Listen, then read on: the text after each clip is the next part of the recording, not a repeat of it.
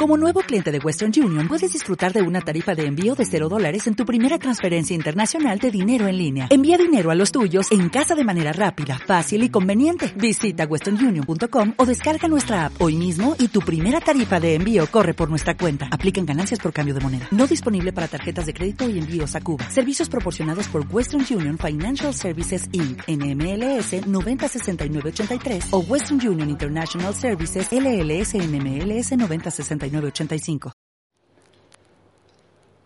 Cuanto más alto subimos, más grande será la caída. Seguramente hemos escuchado esto alguna vez. Y hoy vamos a ver la historia de un personaje que subió a lo más alto. De por sí era un hombre alto, con complejos pequeño a sus propios ojos, pero que llegó un momento que se sintió demasiado grande y cuidado cuando nos sentimos demasiado grandes. Hoy veremos el síndrome de Saúl, como un hombre fue, estuvo demasiado ocupado para adorar a Dios, demasiado afligido también y temoroso, temeroso para adorar a Dios, y demasiado grande, se sintió demasiado grande para obedecer a Dios. Y hoy vamos a entender que si estamos alertas ante el síndrome de Saúl y ante la advertencia de Dios, que Dios resiste a los soberbios y da gracia a los humildes, vamos a entender que el camino del Señor tiene que ver con personas pequeñas que se ponen en manos de un Dios grande, que confían en Dios. En los salmos se nos exhorta a meditar de día y de noche en las escrituras y la palabra meditar tiene la imagen de sacarle todo el jugo, es como el perro que roe el, hueso. Y esto es lo que queremos hoy, sacarle todo el partido. Así que vamos a coger nuestro hueso, ya lo tenemos ahí, y vamos a masticarlo. Y la idea clave hoy que queremos entender a la luz de la palabra tiene que ver con lo que ocurrió con Saúl. Y el primer de Samuel no solamente tiene que ver con Saúl, sino como visteis el domingo, tiene que ver con personajes como Ana, como Samuel, como Elí, como los hijos respectivos de cada uno. Primero de Samuel, tres distorsiones principales del cuadro perfecto que Dios pone ante su pueblo. Vamos a entender que se producen tres distorsiones. ¿Qué es una distorsión?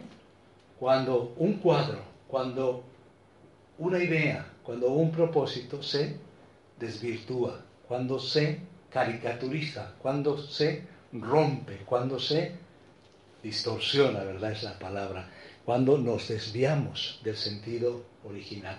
Eso no ocurre solamente en el libro de Samuel, lo hemos visto en el libro de jueces, cuando el pueblo de Dios se apartaba, distorsionaba el propósito que Dios tenía para el pueblo pueblo debía representar a Dios.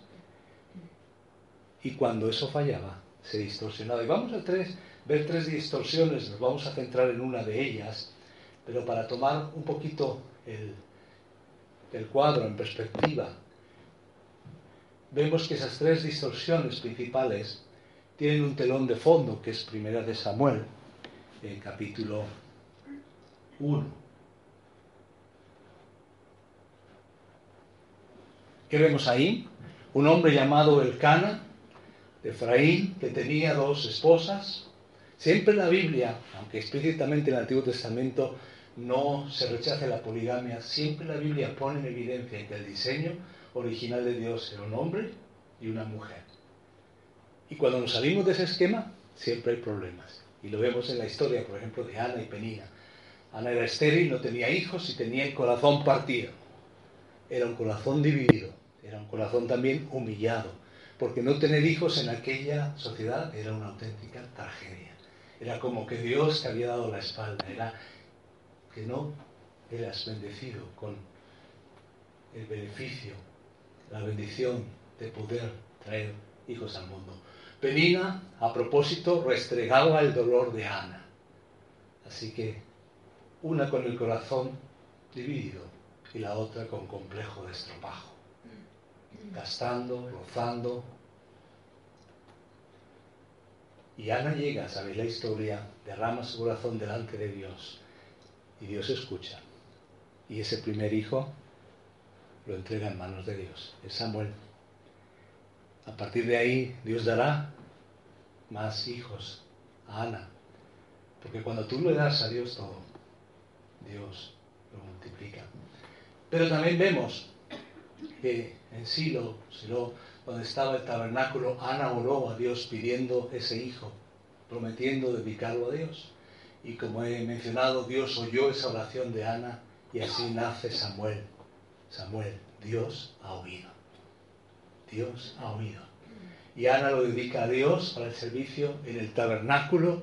Hemos visto la etapa de los jueces, vamos a entrar a la etapa de la monarquía, de cómo Israel empieza a ser gobernada por reyes, pero aquí tenemos, en este último coletazo de la historia, tenemos a Samuel, un hombre de Dios, pero que la historia nos muestra que trágicamente este hombre repite lo que vio, no pudo evitar o no quiso evitar lo que vio en aquel hombre, en aquel sacerdote, Elí, con sus hijos. Fue, un gran problema. Elí tuvo un problema, no estorbó suficiente a sus hijos en cuanto a hacer el mal. Cuando leemos la historia de Samuel siempre nos emocionamos, ¿verdad? Porque vemos la historia como eh, de repente Dios le habla, pero a veces nos detenemos ahí, que Dios le habla, Elí le dice, eh, finalmente, después de varias veces, le dice, ve, Dios te habla, pero el mensaje que le va a decir es, vengo a juzgar a Elí por lo que ha hecho. Pero a la vez encontramos que eh, la Biblia no, no, no tiene pelos en la lengua y no quita todas las fotos feas de familia. Así que nos deja el ministerio de Samuel tan especial, pero nos dice, los hijos de Samuel no fueron como él. Entonces nos deja un reto que nos debe llevar a orar por nuestros hijos, a vivir el mensaje del Evangelio. Ese es el telón de fondo de las tres distorsiones principales que vemos en el libro de Samuel. Y esto es 1 de Samuel 1, si queréis releerlo. ¿Cuáles son esas tres distorsiones principales del propósito de Dios? Si queréis eh, tomar notas, anotarlo. La primera es la distorsión de lo que podemos llamar el fingimiento cuando dices una cosa y haces otra. Podríamos llamarlo de otra forma, porque yo no sé si Elí realmente estaba fingiendo. Más quizás era, en caso de Elí, una situación de incoherencia. Estaba siendo responsable en el servicio de adoración delante de Dios, pero estaba olvidando lo que pasaba en casa y sus hijos pervierten todo, hacen un desastre. En Silo el sacerdote era Elí y él tenía dos hijos, Ofni y que abusaban del sistema de sacrificios y practicaban actos sexuales inmorales. Esa es la tarjeta de presentación. ¿Cuál era el problema? De Elí estaba demasiado ocupado, pero no lo suficiente para estorbar a sus hijos en cuanto a lo que estaban haciendo.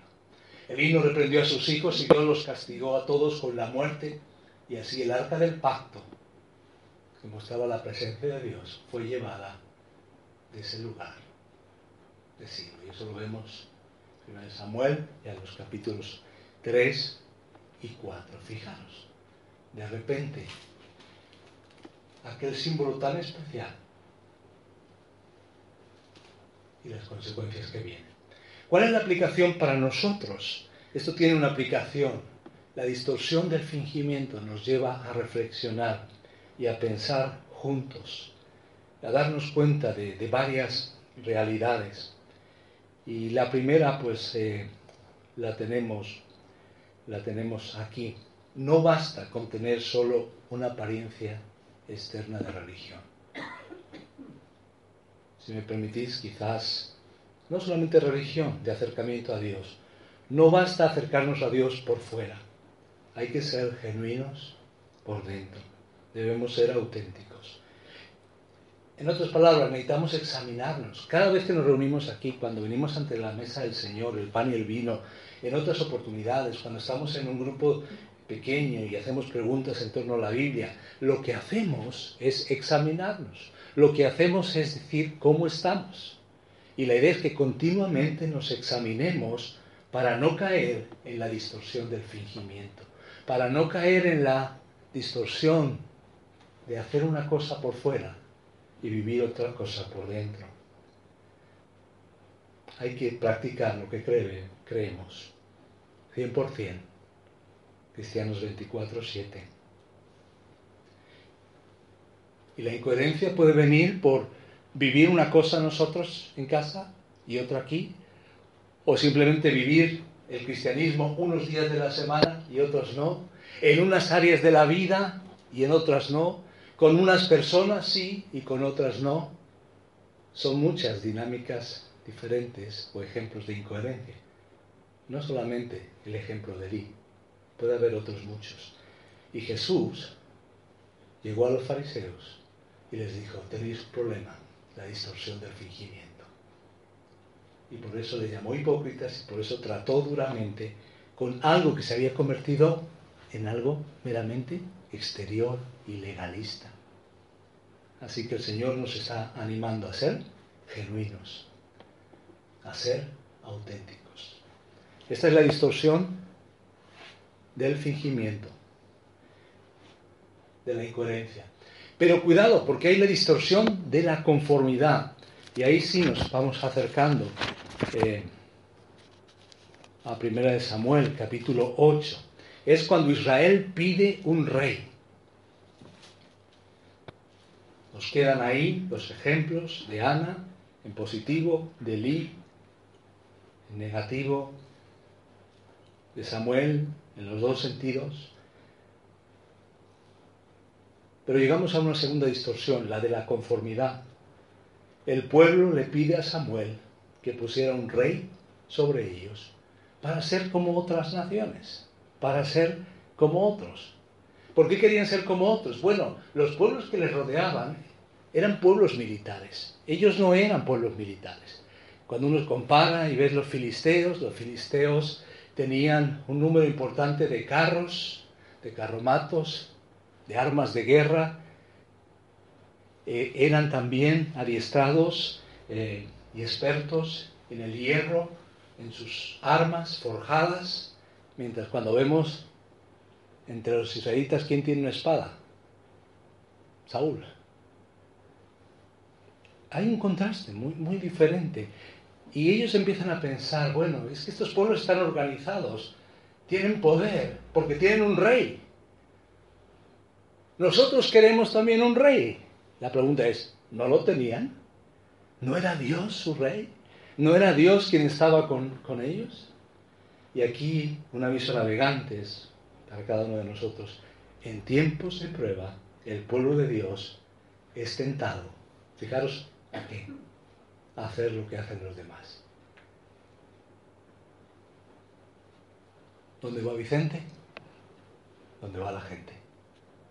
¿Dónde va el cristiano? ¿Dónde van los demás? En tiempos de prueba somos tentados a hacer lo que hacen los demás. Y si todos se afligen, y si todos tienen ansiedad, y si todos se vienen abajo, quizás tú y yo nos venimos abajo. O si hay atajos, o si hay otras cosas que podemos intentar, lo intentamos. Y esto es lo que hace el pueblo de Israel. El pueblo le pide a Samuel que pusiera un rey. Y lo vemos ahí, 1 Samuel 8, 6. Leemos 4 al 9. Entonces todos los ancianos de Israel se juntaron y vinieron a Ramá para ver a Samuel. Fijaros qué carta de presentación. Le dijeron, he aquí tú has envejecido. Empezamos bien, ¿no? Y tus hijos no andan en tus caminos. Bueno, seguimos peor, ¿no? Por tanto, constitúyenos ahora un rey. Fíjate, el panorama, la ancianidad de Samuel, el mal ejemplo de sus hijos les sirve de pretexto para decir, queremos un rey. ahora un rey que nos juzgue, como tienen todas las naciones. Pero no has estado bien, Israel, no has estado bien con Dios. Pero no agradó a Samuel estas palabras que dijeron, danos un rey, versículo 6, que nos juzgue. Y Samuel oró a Jehová. Y dijo Jehová a Samuel, oye la voz del pueblo en todo lo que te digan, porque no te han desechado a ti, sino a mí me han desechado para que no reine sobre ellos. Ahora, ¿cómo actúa Dios? ¿Cómo se conjuga la historia primaria y la historia secundaria? Dice el versículo 8, conforme a todas las obras que han hecho desde el día que los saqué de Egipto hasta hoy, dejándome a mí y sirviendo a dioses ajenos. Así hacen también contigo. Ahora pues, oye su voz, mas protesta solemnemente contra ellos y muéstrales cómo les tratará el rey que reine sobre ellos, que reinará sobre ellos. Y refirió Samuel todas las palabras de Jehová al pueblo que le había pedido un rey. Y dice, avísales. Ahora aquí encontramos algo interesante, cómo Dios permite, Dios avanza sus propósitos, pero encontramos esa voluntad permisiva de Dios. Dios quería hacer algo más con ellos, pero ellos querían un rey, pues vamos a darles un rey. ¿Cuál es la aplicación aquí? No apuntemos a ser como todos los demás. El pueblo de Dios, el cristiano, debe ser distinto. Vamos contracorriente. No somos llamados a ser como todos los demás. Somos el pueblo singular de Dios. Cuando venga la prueba, la pregunta es, ¿voy a hacer como hacen los demás? ¿O en qué se diferencia mi actitud cuando viene el dolor? ¿En qué eh, se diferencia mi actitud cuando viene la oposición? ¿En qué diferencia se diferencia mi actitud cuando vienen los problemas? Esto es importante darnos cuenta. Recordad, en tiempos de prueba, el pueblo de Dios es tentado a hacer lo que hacen los demás. No te vayas con la corriente la distorsión del fingimiento o de la incoherencia, la distorsión de la conformidad y en tercer lugar, la distorsión de la mala representación. Aquí va a haber un problema. Dios con su pueblo quiere que el pueblo represente a la persona de Dios ante los demás. Y con Saúl el primer rey, aún en medio de la dureza del corazón de todas estas personas, Saúl es capacitado por Dios, fortalecido para ser rey, pero va a hacer una mala representación de Dios. El peligro de los cristianos es que representemos mal a Dios. El peligro de los cristianos es que seamos, en lugar de puentes para los demás, muros para que la gente venga a Dios. ¿Por qué en tantas culturas la gente dice no quiero saber de Dios? ¿Por qué en nuestra España la gente dice no quiero saber de Dios? Porque lo que han visto que se llama cristianismo muchas veces no se corresponde con la realidad del Dios de la Biblia. Porque se han vivido otras cosas. Porque en nombre de Dios se han hecho tantas cosas la distorsión de la mala representación. ¿En qué consiste? Lo vemos en los capítulos 9 al 13 del libro de Samuel. En el capítulo 8 pide un rey y en el capítulo 9 Saúl es elegido como rey. ¿Qué ocurre aquí? En primer lugar, lo que ya estaba anticipando, Dios le permite al pueblo tener un rey, lo que podemos llamar la voluntad permisiva de Dios. A veces decimos, esto ocurre porque Dios lo quiere, porque Dios lo quiere, Dios es soberano. Pero la pregunta es, ¿es la voluntad perfecta de Dios? ¿Es lo que realmente quiere? ¿O es lo que yo estoy forzando? Porque hay cosas que Dios permite que hagamos. Dios respeta nuestra libertad. Y a veces hacemos cosas con nuestra libertad y con nuestra responsabilidad. Y eso es la voluntad permisiva de Dios. Y Dios permite que decidamos con sus consecuencias. Y en medio de ello está ahí con los brazos abiertos para que volvamos a Él. Dios le permite al pueblo tener un rey, voluntad permisiva, aunque eso no es la voluntad perfecta de Dios. Samuel, vemos ahí en el capítulo 11, 1 al 11, eh, unge a Saúl, a quien el Espíritu de Dios fortalece para derrotar a los amonitas. Vemos eh, ahí eh, el Espíritu de Dios en Saúl y vemos cómo él es utilizado. ¿Verdad? Capítulo 11, podéis leerlo, del 1 al 11, y vemos la forma en que Saúl tiene el, respaldo de Dios. Aquí encontramos libros como en jueces, libros de aventuras, eh, también hay guerra, también hay lucha en medio de todo esto. Pero al final lo que vemos también es que Saúl desobedece a Dios, como lo vamos a explicar en unos momentos en cuanto al síndrome de Saúl, en, varias, en varios sentidos. Como hemos dicho, ¿cuál es el problema de Saúl? El problema de Saúl básicamente tiene que ver con estar demasiado ocupado para adorar a Dios y demasiado grande para obedecerle. ¿De acuerdo? Y en varios aspectos, como anticipamos aquí, 1 Samuel 15, eh, 7. Eh, desde el principio, desde que sale el pueblo de Israel, Amalek es un pueblo, que vamos a decir, prototipo del antisemitismo, ¿verdad? De la solución final. Siempre quiere acabar con el pueblo de Dios. Hay que entender esto no solamente en un sentido eh, geográfico, entre pueblos, naciones, hay que entenderlo más en un sentido como cuando las plagas, en un sentido más cósmico, en una guerra espiritual, y ver en algún momento de la escena y detrás eh, también eh, las fuerzas del enemigo. Y hay que entender que Dios le da una orden, destruye a Malek. Y el problema es que Él perdona a todo el ganado, al rey Amalek. Pero esto es simplemente un ejemplo de qué pasa cuando pensamos que lo que Dios dice que está mal no está tan mal. Y decimos, obedezco un 90%, un 50%, un 25%, no es para tanto. Y lo que vemos es que finalmente Dios rechaza a Saúl como rey por haber representado mal a Dios ante las naciones que le rodeaban. Un problema de distorsión de la mala representación. Y David es escogido. Veamos estos versículos, aunque vamos a fijarnos en algunos momentos más de la historia de, Saúl. Primero de Samuel 15.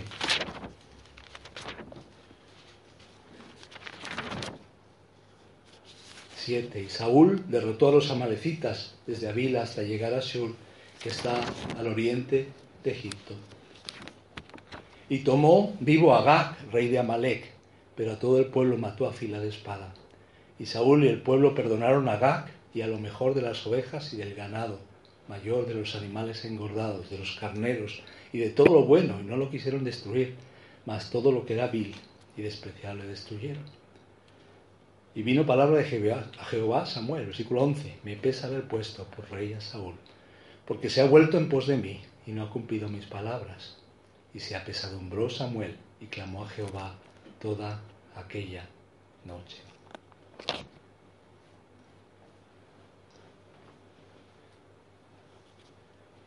Podemos ir un poquito más adelante, versículo 26, versículo 28, 23, 26 y 28. Porque como pecado de adivinación, fijaros, y el pecado de adivinación también incurre buscando la adivinación al final de sus días Saúl, buscando a una hechicera, buscando hablar con un espíritu, cosas que Dios advierte que son rechazadas. Porque como pecado de adivinación es la rebelión, demasiado grande para obedecer. Y como ídolos de idolatría, la obstinación. Por cuanto tú desechaste la palabra de Jehová, Él también te ha desechado para que no seas rey. Y Samuel respondió a Saúl, no volveré contigo porque desechaste la palabra de Jehová y Jehová te ha desechado para que no seas rey sobre Israel. Jehová ha rasgado hoy de ti el reino de Israel y lo ha dado a tu prójimo tuyo, mejor que tú, a un prójimo tuyo, mejor que tú. Ahí vamos a ver que Dios, aún en medio de la mala decisión del pueblo, Dios va a sacar un rey diferente, conforme a su corazón. Va a ser David, con todas sus luces y sus sombras, pero David viene ahí desde el pacto de Dios que hace con David, que Dios hace con David, viene el Mesías, viene Dios a reinar para siempre. Esto es la realidad que tenemos aquí y esta es la distorsión de la mala representación. Ahora, comprendamos juntos el síndrome de Saúl. Lo hemos dicho ya. ¿Lo decís conmigo? Demasiado ocupado para adorar. Demasiado grande para obedecer. Esto es parte. Podemos examinar un poquito eh, más de la historia de Saúl y nos vamos un poquito más atrás y en 1 Samuel, en el capítulo 9, en el versículo 2, fijaros, vamos a ir viendo un poquito, algunos, algunas pinceladas. Y tenía él un hijo. Dice que había un varón de Benjamín, valeroso, se llamaba Cis, hijo de Abiel, dice que tenía uh, un hijo que se llamaba Saúl, joven y hermoso. Joven y hermoso. Entre los hijos de Israel no había otro más hermoso que él de hombros arriba sobrepasaba a cualquiera del pueblo. Se presenta como alguien alto. Él va a ser un referente, él va a ser un guía. ¿Quieren un rey? Pues vamos a, dar uno de la NBA. ¿Quieren un rey? Le vamos a dar uno alto, ¿verdad? Un bigardo, ¿verdad? Como diríamos, o dirían los jóvenes, ¿verdad? Por lo menos en el año 2017. Si escuchas esto o, estamos juntos dentro de 10 años, quizás tienen otro nombre para esto. Ahí estaba. Pero fijaros la imagen. Grande, hermoso, pero se le ocurre, versículo 3, se había perdido las asnas y ahí lo encontramos en medio de la situación. Se esconde detrás de los burros. Se esconde detrás, temeroso, acomplejado, pequeño a sus propios ojos. Y ese es un problema, cuando no tenemos segura nuestra identidad. Y cuando no somos seguros, no estamos seguros de cómo Dios nos ve. Nos refugiamos en cualquier cosa. Hacemos cualquier cosa. Y ese es el síndrome de Saúl. Estaba demasiado ocupado con sus temores, con sus complejos, con sus miedos, con sus causas personales para adorar a Dios. Porque adorar a Dios es reconocerle todas las áreas de la vida, es ponerle en primer lugar en cada momento. Ahora, si seguimos en la escena, en 1 Samuel 11, vemos algo diferente. versículo 6 dice que vino el Espíritu con poder. Y bueno, cuando uno estudia eh, eh, diferentes facetas, quizás esta, cuando hablamos de la llenura del Espíritu Santo, uno espera que eh, la manifestación del Espíritu Santo lo vemos en aspectos de creatividad, como Dios capacita, o en otros aspectos de la adoración, de la alabanza, lo vemos en cuanto a palabra de Dios que Dios pone eh, pero aquí lo capacita para tener valor, para que Él tenga valor y fuerza y actúa en estos momentos. Y dice que eh, se llenó de poder y se encendió, dice, eh, en ira, en gran manera, y, bueno, se convirtió aquí en alguien que podía tener autoridad y pudo derrotar a los amonitas. Entonces, cambia un poco el cuadro de alto, bello y tímido, pero detrás de los burros, detrás de las asnas, acomplejado a alguien fuerte y poderoso. Capítulo 11, versículos 6, 7, 11. Pero después, 1 Samuel 13, versículos 9 al 13. Vamos a ver la escalera descendente. ¿Qué le pasó a Saúl? Saúl, ¿qué te pasó? Que lo tenías todo. Era guapo, eras alto. Encima Dios te da fuerza, te quita los complejos, te llena de capacidad. Pues dice que venía el problema, venían enemigos. estamos ahí, en el capítulo 13, contra los filisteos. Y dice que esperó siete días, conforme al plazo que Samuel había dicho, pero Samuel no venía a Gilgal y el pueblo se le desertaba. Entonces dijo Saúl, traedme holocaustos y ofrendas de paz, y ofreció el holocausto. Curiosamente uno dice, bueno, entonces no está tan ocupado para adorar, no, está tan ocupado que realmente no espera. El problema de Saúl y el síndrome de Saúl es no esperar a Dios. No esperar a Dios. Tenía que esperar a Samuel, tenían que primero adorar a Dios de una forma sosegada, de una forma consciente.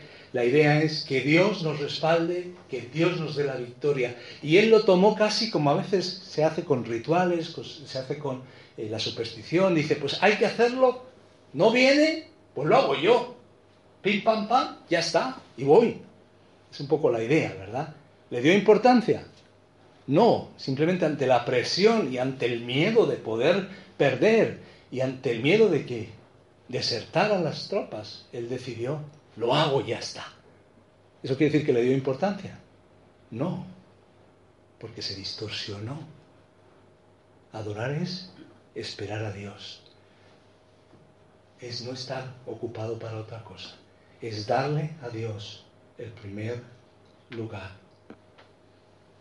Demasiado ocupado para adorar, pero también demasiado grande para obedecer.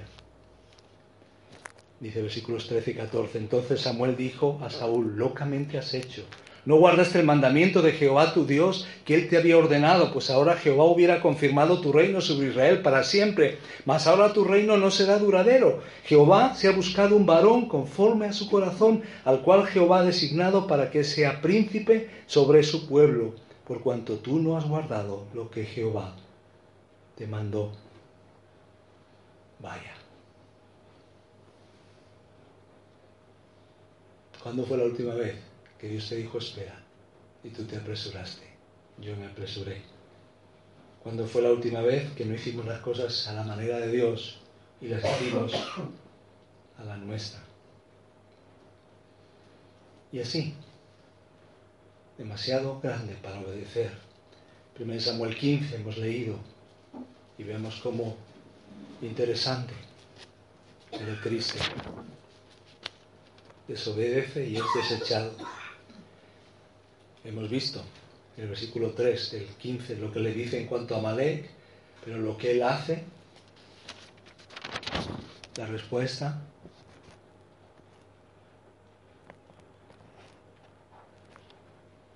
Fijaros cuando ocurre, cuando él vuelve, dice Saúl, responde Samuel, Dice, ¿qué has hecho? Dice, he obedecido la voz de Jehová y fui a la misión que Jehová me envió y he traído a Gag, rey de Amalek, y he destruido a los amalecitas. Mas el pueblo tomó del botín ovejas y vacas, las primicias del anatema, para ofrecer sacrificios a Jehová. Es para Dios. Y Samuel dijo, se complace Jehová tanto en los holocaustos y víctimas como en que se obedezca a las palabras de Jehová. Dios lo ha dicho, no se trata de sacrificios. Misericordia quiero y no sacrificios. Obediencia, coherencia.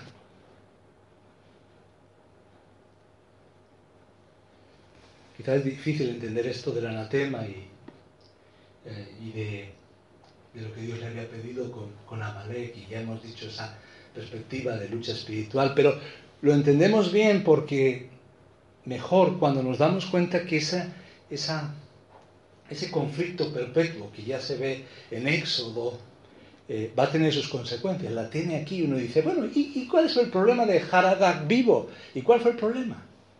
Seguimos allá en la historia y llegaremos a, a un libro precioso, tremendo, el libro de Esther, donde no se menciona el nombre de Dios, pero Dios está presente como en el libro de Ruth, donde veíamos coincidencias, pero eran las incidencias de Dios. ¿Y qué pasa?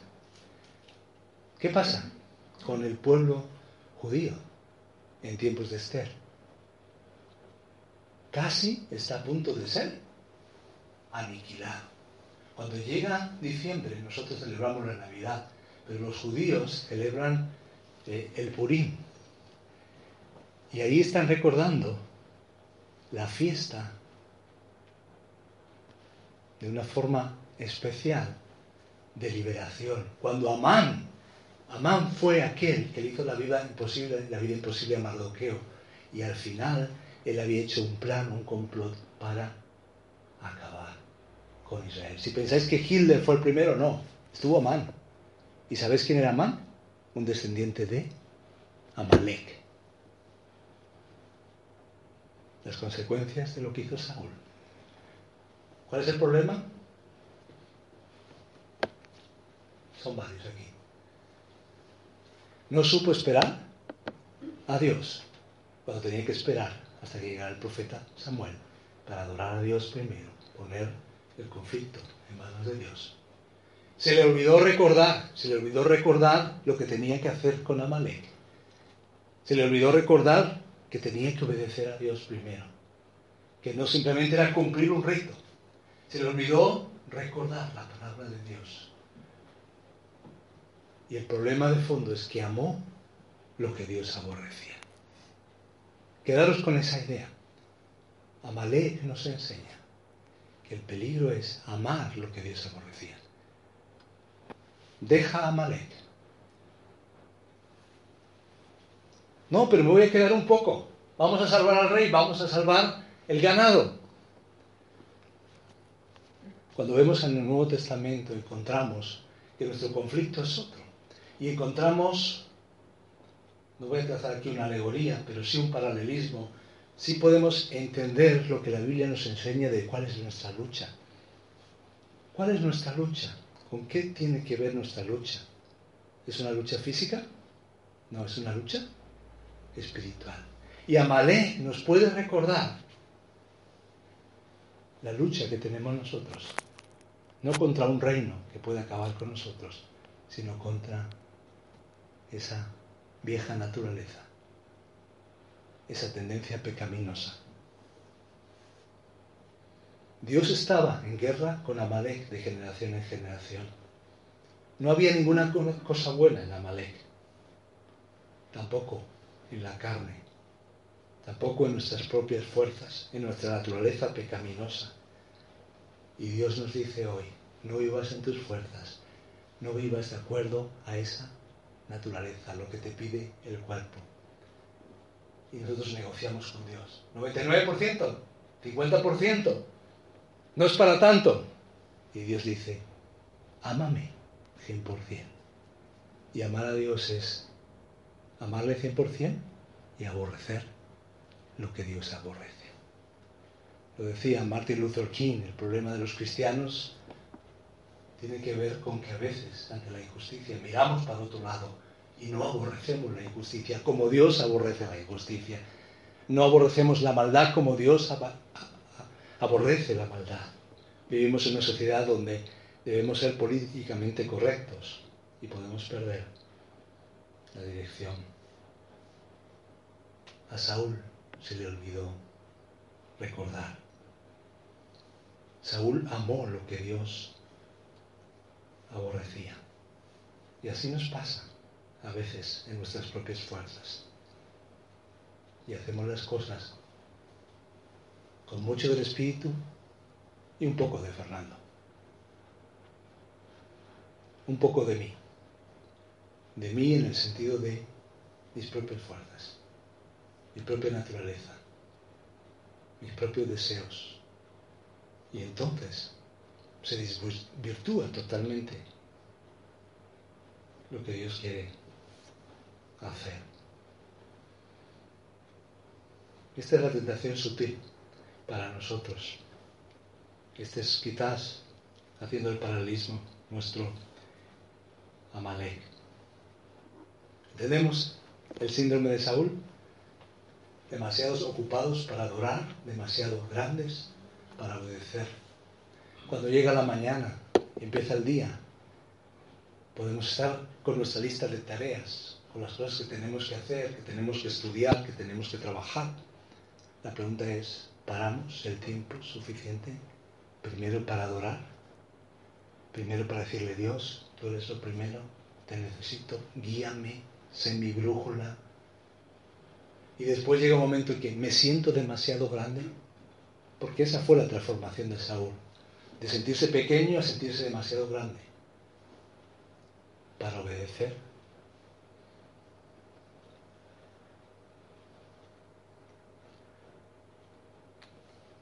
La adoración, decíamos, es un acto de humildad. Estamos demasiado ocupados para adorar a Dios. Es nuestro problema, un problema de tamaño. Nos sentimos demasiado grandes para obedecer. Si me amáis, que dice el Señor, guardad mis mandamientos. Amalek nos recuerda que Saúl amó otra cosa. Romanos 12, 3 nos dice que no tengamos mayor concepto del que debemos tener, no demasiado grande. Pero entonces vamos a ser demasiado pequeños. No hay demasiado pequeños en las manos de Dios. Dios usa lo, pequeño para exaltarse.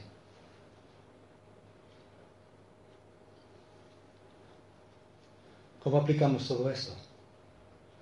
Nosotros también somos representantes de Dios en el mundo. ¿Recordáis el problema de representación? Cuando desobedecemos a Dios, distorsionamos a Dios en el mundo. ¿Recordáis cuando estuvo aquel hermano que trabajaba entre musulmanes y decía, el problema de los musulmanes es que no tienen un concepto distorsionado del Dios de la Biblia?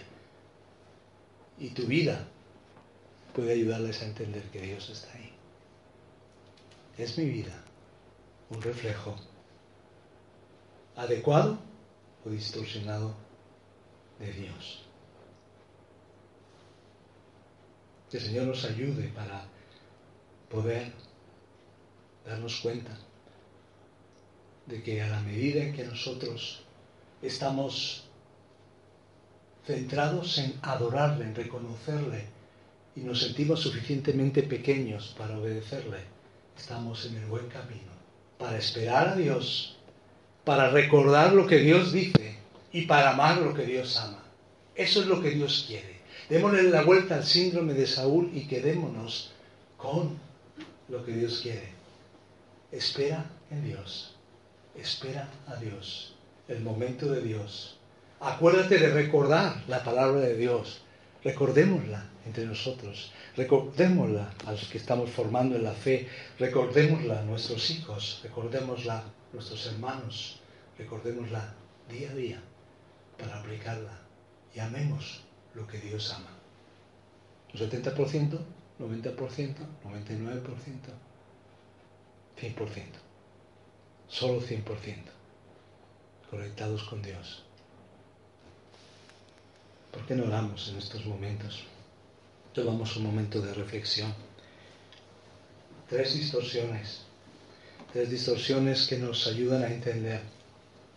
Y podemos decirle, Señor, Señor, estoy distorsionando tu propósito en mí por la incoherencia, por el fingimiento, lo que vivió Elí, de este modo Samuel también, en la medida que quizás hay coherencia en nuestras palabras, en nuestros hechos, en mi vida personal o en mi vida familiar o en mis pensamientos. Y hay una diferencia respecto a lo que vivo en la iglesia. O he hecho compartimentos estancos donde soy diferente o actúo diferente en cada uno de ellos. Digámosle al Señor pidámosle perdón por la distorsión del fingimiento. Pero también si nos hemos conformado como los israelitas pidieron un rey y hemos buscado las soluciones de los demás, digámosle al Señor, Señor, perdóname por no parecerme a Cristo, por no ser genuino, por no ser auténtico, por seguir a la mayoría, por reaccionar como reaccionan otros. Ayúdame, Señor, a marcar la diferencia, aunque tenga que pagar un precio. Ayúdame, Señor. y quede la distorsión de la mala representación. Estoy representando a Cristo adecuadamente como su embajador. Estoy amando lo que Dios ama, aborreciendo lo que Dios aborrece. Estoy esperando a Dios. Estoy recordando lo que Dios dice y lo que Dios es. Señor, perdónanos, transfórmanos. Nos humillamos delante de ti, reconocemos que somos barro en manos del alfarero. Pero gracias, Señor. Gracias que aunque nos dejas caminar en nuestra historia secundaria y vivir las consecuencias de nuestras decisiones, tú estás ahí para levantarnos y estás ahí para cumplir tus propósitos si somos sensibles a tu voluntad. Gracias por dejarnos ese llamado de atención y la advertencia con la vida de Saúl. Señor, podemos estar capacitados por ti. Podemos tener tanto y perderlo de una forma tan fácil. Pero no queremos, Señor. Queremos ser hombres y mujeres conforme a tu corazón. Ayúdanos. En el nombre de Jesús. Amén. Amén. Muy bien.